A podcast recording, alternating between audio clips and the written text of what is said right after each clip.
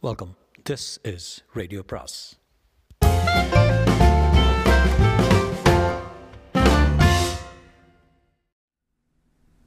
சுஜாதாவின் விரும்பி சொன்ன பொய்கள் பாகம் மூன்று. நீங்கள் என்னை பற்றி என்ன நினைக்கிறீர்கள் என்று தெரியாது. இது நடந்ததெல்லாம் சென்ற ஆகஸ்ட் இருபத்தி ஐந்தாம் தேதி. அன்றிலிருந்து அன்றிலிருந்து தான் எனக்கு பித்து பிடித்திருந்தது என்று சொல்லலாம். சில சமயம் என் செயல்பாடுகளை எல்லாம் பகுத்தறிவுப்படி கணிக்க முடிவதே இல்லை. ஒரு நோட்டு புத்தகம் வாங்கி கொண்டு கருப்பு மசி பேனா வாங்கி கொண்டு சமயம் கிடைத்த போதெல்லாம் மந்தா கினி மந்தா கினி என்று எழுதி கொண்டு வந்தேன். இன்றைய தேதி வரைக்கும் எண்ணாயிரத்தி இருநூறு அறுபது முறை எழுதிவிட்டேன். அந்த மணர்த்தூள்களை ஒரு சிறிய பாட்டிலில் போட்டு வைத்துக்கொண்டு அலமாரியில் ஒரு மேல்தட்டை சுத்தம் செய்து நட்ட நடுவே வைத்து தினம் அதற்கு ஒரு புஷ்பம் வைக்கிறேன். எந்த காரியம் தொடங்கினாலும் மந்தாகினி என்று மனசுக்குள் சொல்லிக்கொண்டுதான் தொடர்கிறேன்.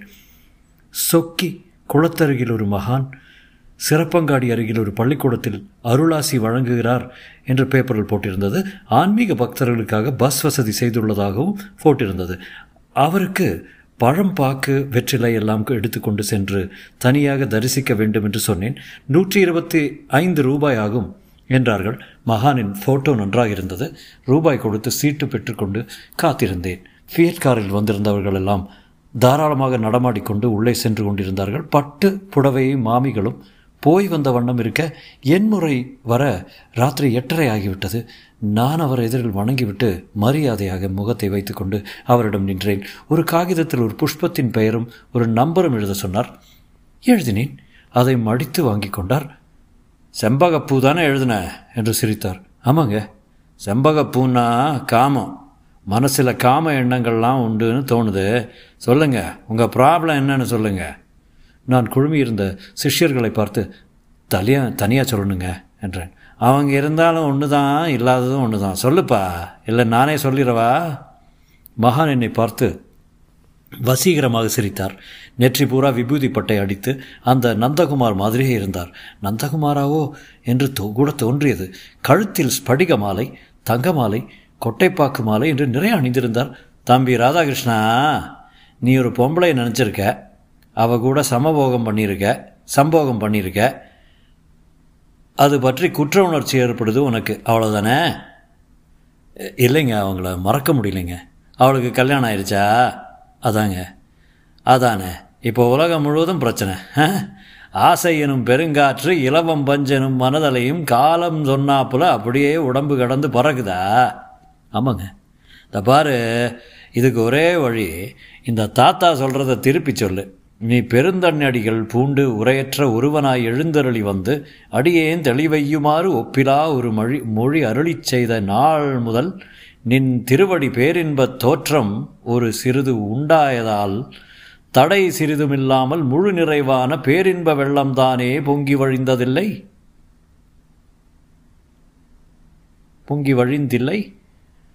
ஆமாங்க என்றேன் அசந்தர்ப்பமாக எந்த நாள் உனக்கு அடிமையாகு நாளோ எந்த நாளோ கதிவரு நாள் எளியென்றேன் சிந்தை நாளது வரைக்கும் மயங்கிற்றுள்ள நாள் தெளிந்ததுண்டோ மௌனியாய் தெளிய ஓர் சொல். தந்த நாள் முதல் இன்பக்கால் சற்றல்லால் தடையரா ஆனந்த வெள்ளம்தானே பொங்கி. வந்த நாள் இல்லை மெத்த அலைந்தேன் உன்னை. மறவா இன்பத்தாலே வாழ்கின்றேனே. இந்த பாரு தம்பி இதை எழுதி கொடுத்துருக்கேன். தினம் காலையில் எழுந்ததும் பச்சை தண்ணியில் குளிச்சுவிட்டு கட்டாந்தரையில் உட்கார்ந்துட்டு ஒரு முறை சொல்லிடு மூணு நாளில் மனப்பாடமாயிரும் அப்புறம் எல்லா எண்ணங்களும் சீர்படும் போ. வீரனில் விழையாமைன்னு வள்ளுவர் உனக்காக த ஒரு குரலே எழுதி வச்சிருக்காரு. ஏ அப்பா அந்த சிவகாசி சேட்டை வர சொல்லு. மகான் சொன்னபடியும் காலையில் எழுந்து செய்து பார்த்தேன். மனப்பாடம் ஆயிற்று. ஆனால் உன்னை மறவா இன்பத்தாலே ஆனந்த வெள்ளம் பொங்க என்றதெல்லாம் மந்தாகினியைத்தான் ஞாபகப்படுத்தியதை தவிர பக்தி ஏதும் ஏற்படவில்லை. ஒரு முறை டெப்போவிலிருந்து புருஷோத்தம் சாருக்கு அவசரமாக வீட்டில் ஃபோன் பண்ணி பார்க்க வேண்டியிருந்தது. ஆஃபீஸ் தகவல் சொன்னதும் ஐயா அவங்க சௌக்கியங்களா என்று கேட்டேன். எவங்க அதாங்க உங்கள் மிஸ்ஸஸ். ஓ மந்தாவா? ஷீஸ் ஓகே பேச முடியுங்களா? என்று கேட்கத்தான் விரும்பினேன். அதுக்குள் அவரே மந்தா! என்று கூப்பிட விலவலத்து போச்சு. போன உயிர் ஃபோனை உயிரோடு வைத்திருக்க அந்த பக்கம் சாலை ஓசைகளும் யாரோ உருவதும் கேட்க அவள் வரப்போகிறாள் வரப்போகிறாள் என்று சகலம் விழித்திருந்து காத்திருக்க சாரி ராதாகிருஷ்ணன். அவங்க எங்கேயோ வெளியே போயிருக்காங்க. சமயம் வந்ததும் கூப்பிட சொல்கிறேன் என்ன? இல்லைங்க சும்மா சௌக்கியம் விசாரிக்கத்தான். அப்புறம் அரச அரசரடியை தாண்டி ஒரு அனாதாலயத்துக்கு போய் மந்தாகினி என்ற பே பேருள்ள பெண் குழந்தை இருந்தால் தத்து எடுத்திருக்கிறதாக சொன்னேன். முதல்ல பேச்சுலர்களுக்கு கொடுக்க மாட்டோம். மேலும் அந்த பேரில் குழந்தை கிடையாது என்று சொல்லிவிட்டு என்னை ஒரு மாதிரி பார்த்தாங்க. முப்பது நாள் தாடி வளர்த்தேன். காந்தி கிராமம் போய் சுற்றினேன் ஒரு முறை மரக்குடிக்கு போய் அந்த கடற்கரையில் கிழிஞ்சல் பொறுக்கினேன் அன்றைக்கு ராத்திரி கேட்ட அதே அலைகள் சப்தத்தோட பௌர்ணமி வரைக்கும் காத்திருந்தேன். எதுவும் சரியில்லை. நார்மலாகவே இல்லை. என்னமோ பித்து பிடித்தவன் போல தான் வாழ்ந்தேன். அகாலத்துக்கு சாப்பாடு அகாலத்துக்கு தூக்கம். எப்படியாவது ஏதாவது ஒரு காரணத்தை சொல்லிவிட்டு அந்த மந்தாகினியை சென்னைக்கு போய் அவளை தூரத்தில் இருந்தால் ஒரு முறை பார்த்து விடுவது என்று தீர்மானித்து ஜங்ஷன் வரை வந்துவிட்டு திரும்பி போயிருக்கேன். ஒரே ஒரு முறை வந்து ஒரே ஒரு முறை ஃபோன் வந்தது. வெள்ளிக்கிழமை. கோடவுன் ஸ்டாக்கெல்லாம் மார்ச்சுக்கு கிளியர் செய்தே ஆக வேண்டும்.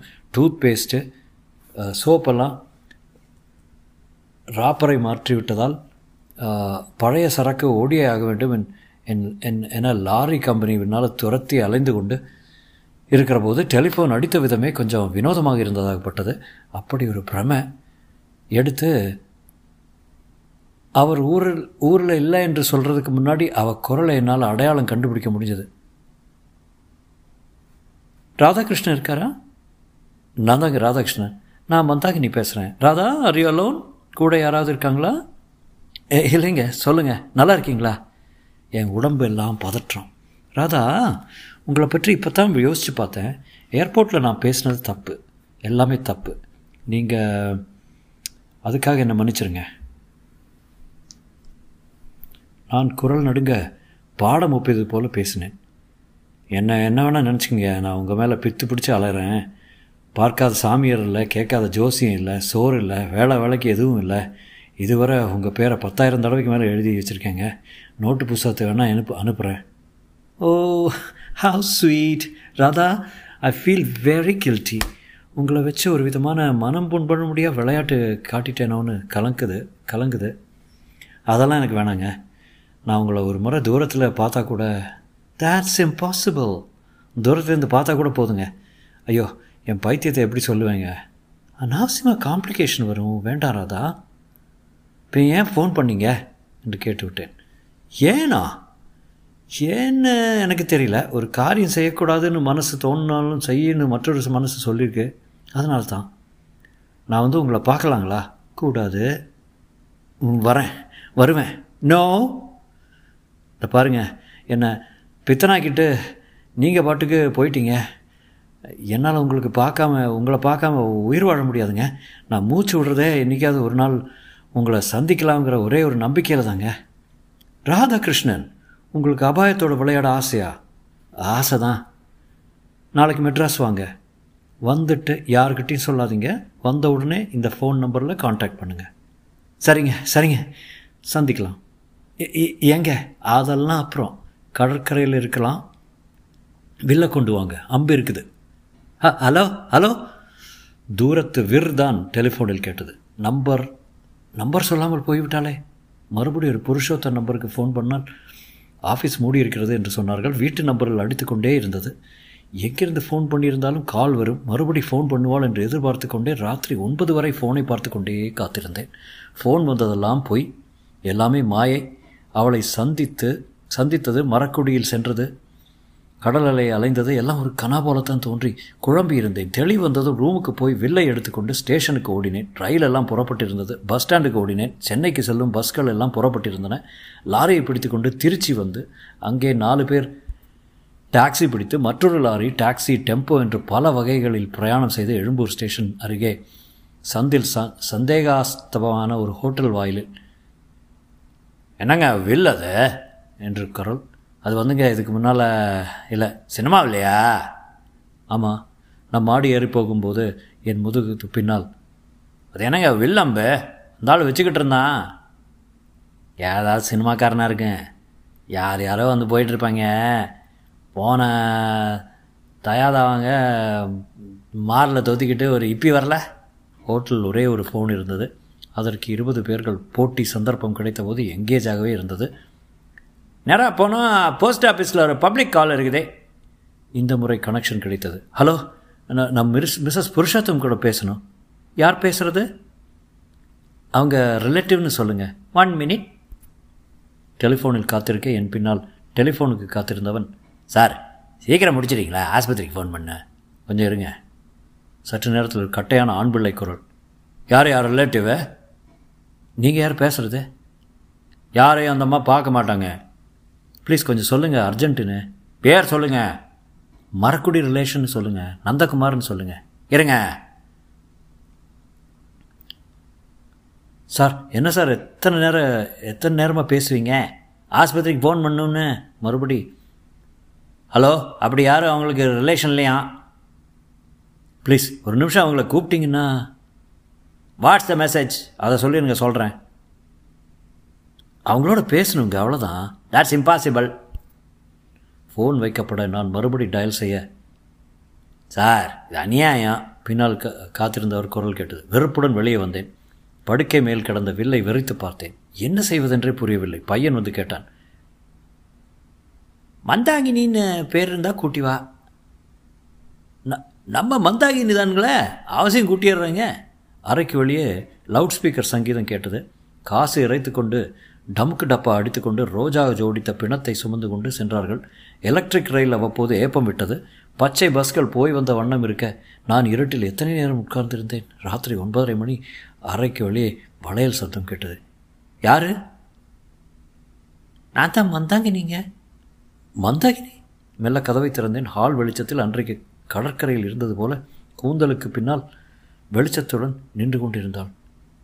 என்ன உள்ள இருட்டாக இருக்க? லைட்டை போடுங்க. கதவை சாத்தி கொண்டு விளக்கை போட்டுவிட்டு அந்த பெண் என் பக்கத்தில் வந்து உட்கார்ந்து கொண்டாள். மந்தாகினி உன் பேர் மந்தாகினியா? அப்படித்தான் பையன் சொல்லிச்சு. பீச்சுக்கு போகலாம் வரியா? இல்லைங்க அங்கெல்லாம் போலீஸ் ஜாஸ்தி. இங்கேயே முடிச்சிடலாம். இங்கே தான் சேஃபாக இருக்குது. முதலாளி ரொம்ப நல்லவர். திருப்பதிக்கெல்லாம் அழைச்சிட்டு போயிருக்காரு. மந்தாகினி நீ ஏன் என்னை இப்படி போட்டு அல்லாட வைக்கிற? நானா? இல்லைங்களே. உட்காருனா படுத்துருவேனே. மந்தாகினி ஏன் என்னோட பேசவே மாட்டேங்கிற? பேசிக்கிட்டு தானே இருக்கேன். இது அது பூந்தபலி கேஸா மந்தாகினி வா. தலைமையில் ஆப்பில் வச்சுக்கோ. உன்னை வில்லால் அடிக்கிறேன் வா. காசு கொடுத்து எதை வேணா வச்சுக்கிறேன் தாத்தியாரை எங்கே வேணா அடி. அந்த பெண் அவசரத்தில் இருந்தால் என்ன நீ? காசை கொடுத்துட்டு பார்த்துக்கினே இருக்க? சாப்பிட்டு போட்டு தொடங்கிட வேண்டாமா? வீட்டில் புள்ளைய தனியாக விட்டுட்டு வந்திருக்க மந்தாகினி இந்த பாரியா என் பேர் மந்தாகினி இல்லை. அந்த ஆள் வந்து சொன்னால் மந்தாகினின்னு சொன்னால் தான் கிராக்கி ஒத்துப்போம் அப்படின்னா என் பேர் சொல்லோச்சனா நல்லா இல்லை? கண்ணுக்கு கீழ் நிழலை பார்க்க நிழலை மறைக்க பவுடர் தீற்றப்பட்டு செக்கச்சிவந்த உதடுகளும் தாராளமாக மையம் ஒலிக்கும் கண்ணாடி வளையல்களும் பேஸ்ட் நகைகளுமாக அவள் தோற்றத்தில் ஆறாயிரம் வருஷம் தெரிந்தது. அம்மா உங்களை கையெடுத்து கும்பிட்றேன். நீங்கள் போயிருங்க. எத்தனை ரேட்டு பேசுனாங்களோ அதை வாங்கிட்டு போயிருங்க. அப்போ மந்தாகினி வந்தால் தான் ஐயாவுக்கு விருப்பமாக்கு? யாரையும் மந்தாகினி? சிந்தாரிப்பேட்டையில் மோகினின்னு பொண்ணு இருந்துச்சு வளர்த்தியா? கொஞ்சம் கூன் போட்டுக்கிட்டு. நீங்கள் போகிறீங்களா என்று வில்லை எடுத்தேன். ஐயா அடிச்சிடாத ஐயா நான் போயிடுறேன். காசு கொடுக்கலன்னு கூட பரவாயில்ல. தெலுங்குக்காரங்கிட்ட கொடுத்துருக்கியா? போனதவன் இந்த மாதிரி தான் அருணோட்டலில் சவுக்கு தூக்கி நான் ஒருத்தன். ராத்திரி முழுதும் வீழ்த்திருந்தேன். அதிகாலை தெளிவாக என்ன செய்வது?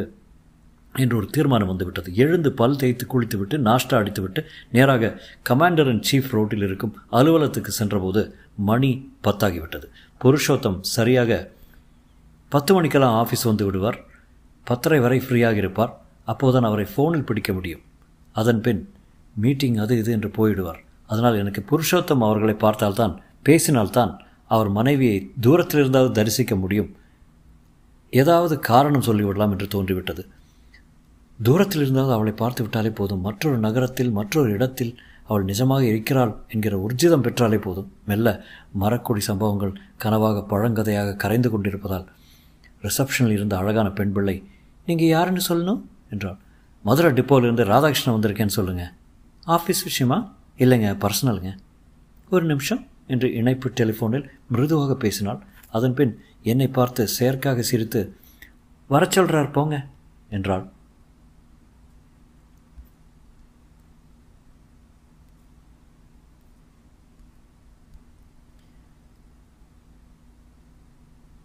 குறைச்சிடுறாள் போங்க என்றாள்.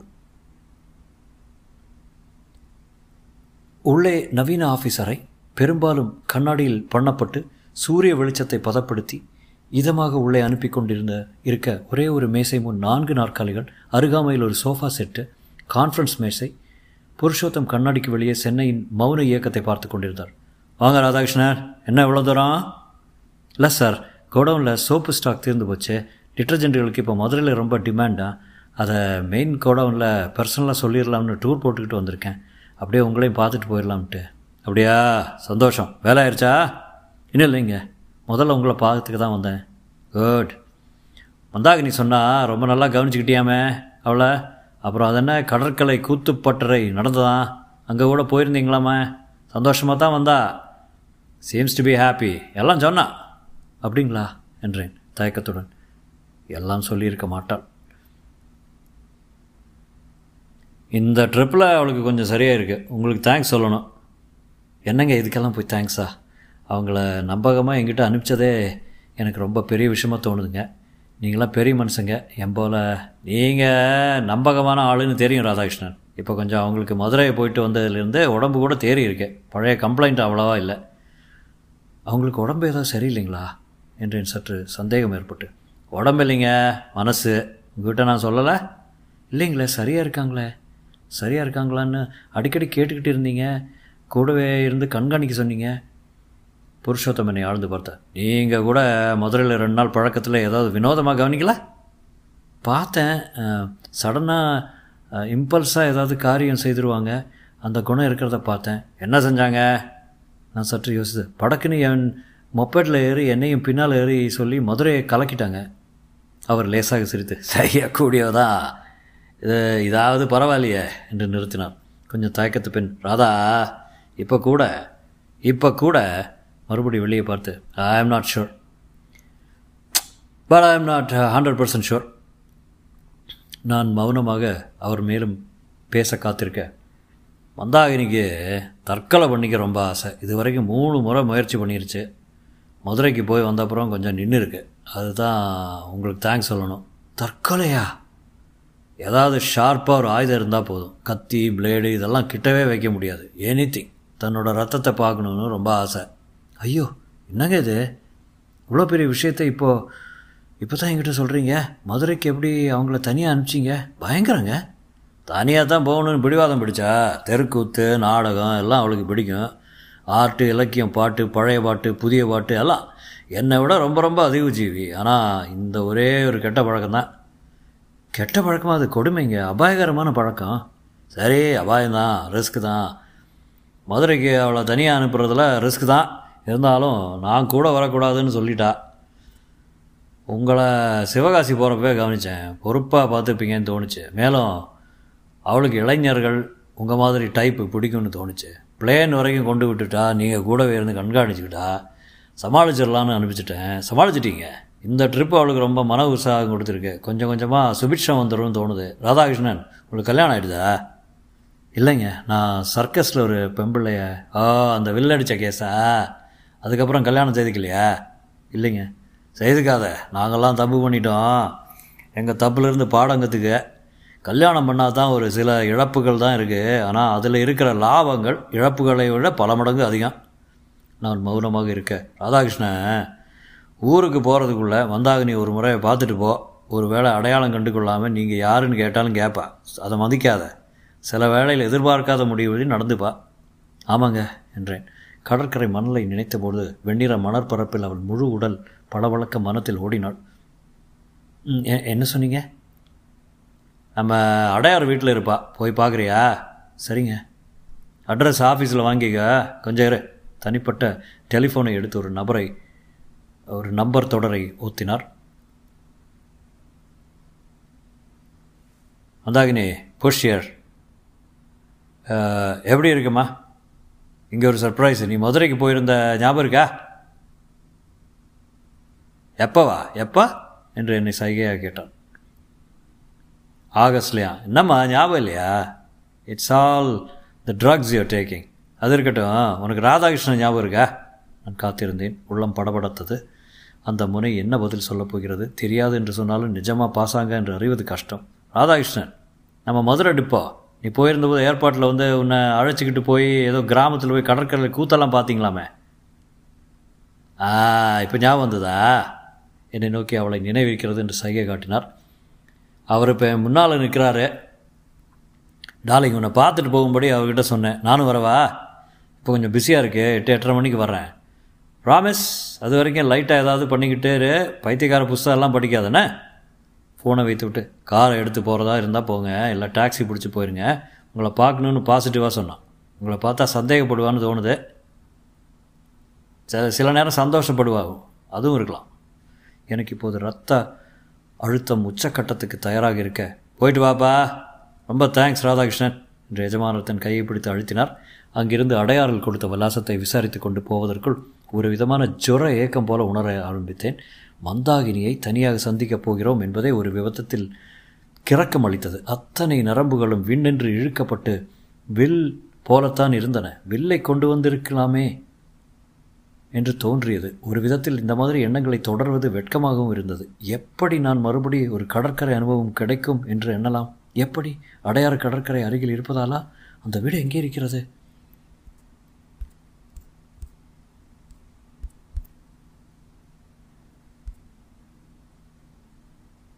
பெசன் நகர் அஷ்டலக்ஷ்மி கோயில் இருக்கிறதே கடற்கரை அடுத்த பகுதியில் ஒரு ஃப்ளாட் போல தான் இருந்தது அந்த விலாசம். கதவை தட்டிய போது ஒரு குட்டி பெண் இருந்து யார் வேணும் அம்மா இருக்காங்களா? பேரு? ராதாகிருஷ்ணன்னு சொல்லு இப்போ தான் ஐயா ஃபோன் பண்ணாருன்னு சொல்லு. அந்த பெண் கதவை சாத்தி கொண்டு உள்ளே சென்றது. கொஞ்ச நேரம் மௌனம். நான் சுற்றிலும் பார்த்தேன். தூரத்தில் கடல் தெரிந்தது. காற்று என் தலைவாரலை கலைத்தது. கதவு திறந்து மந்தாகினி முழுசாக நின்றாள்.